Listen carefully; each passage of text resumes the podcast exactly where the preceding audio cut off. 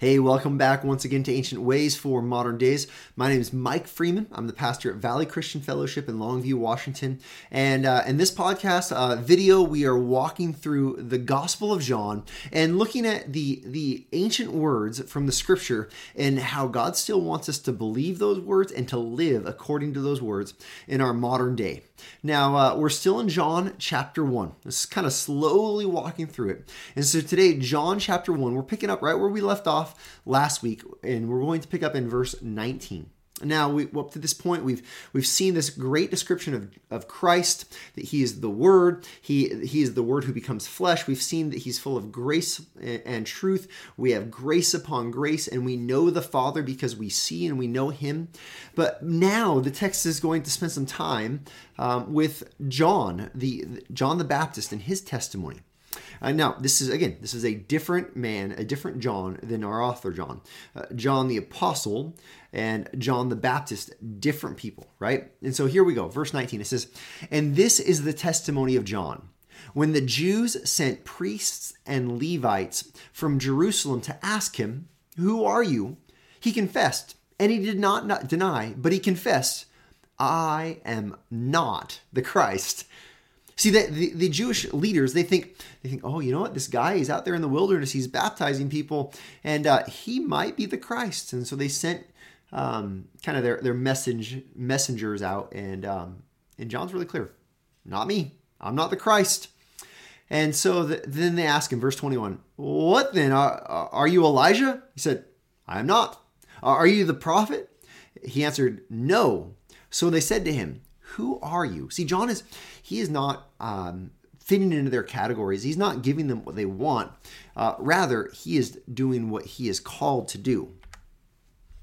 Let me show you the next text here. They said, We need to give an answer to those who sent us. What do you say about yourself? Verse 23 said, I am the voice of one crying out in the wilderness, make straight the way of the Lord, as the prophet Isaiah said. Now, they had been sent from the Pharisees. Verse 25, they asked him, Then why are you baptizing? If you are neither the Christ, nor Elijah, nor, nor the prophet. And John answered, he, not, doesn't really answer the question, but here's what he says. He says, I baptize with water, but among you stands one you do not know. Even he who comes after me, the strap of whose sandal I am not worthy to untie. These things took place in Bethany across the Jordan where John was baptizing. Now, here's the setup. When we get to uh, the future text, we're, we're going to see the payoff, but, but here's the setup. John, he, he, first of all, he doesn't play their game. He doesn't answer according to their rules. He sticks to his mission, and his mission is to prepare the way. And so when they ask him these questions and, and try to get him to claim some sort of an identity, he he's not interested in that. He's not out for self promotion. He's not out for self glory. He's not there to make a big deal about self. He's there to make a big deal about Christ. He, he's there to make a big deal about Christ. And so when they say, well, what, what the heck are you doing baptizing? He says, I baptize with water. But among you, he already exists. He's here. Stands one. You do not know. Even he who comes after me, he says, the strap of whose sandal I am not worthy to untie. He says, ah, this one who is coming, he is he is so much greater than me. Now, how is he so much greater? Well, if Jesus were just a man, this would be pretty uh this would be pretty unusual praise. But but John knows what we know. This is not just any man. This is, as we've seen from the very beginning of this gospel, this is the divine Son of God, the second member of the triune God. John says, I'm not even worthy to unstrap his sandal that's covered in dirt and it might be gross. I'm not even worthy of touching that. There's one coming. John is preparing the way. Now, what does this mean for us today? I, I think there's there is so much to learn from John the Baptist. I, I think we learn first of all that John he, he doesn't play their game. See, when when the world comes to us and, and they want to fit us into their categories, They, they want to say, oh, you're just a conservative. No, I, I'm a Christ follower. I might have conservative values. That typically is what happens when you follow the, the words of the scripture. But that's that's not our main identity. When the world comes and says, "Well, you're just uh, you know, you, you just want your moral standard." Well, the reality is they want their moral standard too. No, that's that's not the main goal. Here's here's who I am. I am a Christ follower. And my job here is to point to the one that I'm not worthy of, but for some reason he has chosen to show me his love. They say to John, he says, Well, why are you baptizing? Why are you doing what uh, you're doing? He doesn't give them the, the answer to their question. He gives them the answer he wants to provide.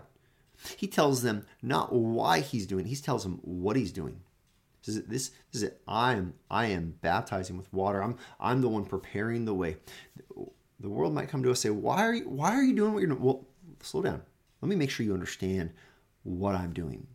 I am living my life in light of the glory of Jesus Christ. I'm living my life in light of the one whose sandals I am not worthy to unstrap, and yet I, I know him. And he has called me an ambassador for him. He has called me to share about him. This is this is what we see. We see this with John. John sticks to his mission. John doesn't get distracted. He doesn't get deterred. He doesn't get thrown off course. He sticks to his mission. Let, let me remind you what your mission is. For those who have trusted in Jesus and his death and resurrection, you have the mission of making disciples. You have the mission of calling men and women to not like you or to, to, to follow you, but calling men and women to, to trust Christ in his perfect life, in his substitutionary death, and in, in his victorious resurrection. This is our calling. Uh, this is our ancient way for our modern day. We might not uh, have the same fashion as John. We might not have the same persona as John. I hope you don't have the same fashion as John. But but here's what we have. We have a similar calling to point as many people as we can toward Jesus. Who are you pointing toward Jesus? Who are you praying for? Who are you being maybe uh, pushed around by relationally or emotionally? Who are you keeping quiet? Who are you not sharing the gospel with? Listen, you are called to share that gospel with them. You are called to point as many people as you can toward Jesus. This is our ancient way for our modern day.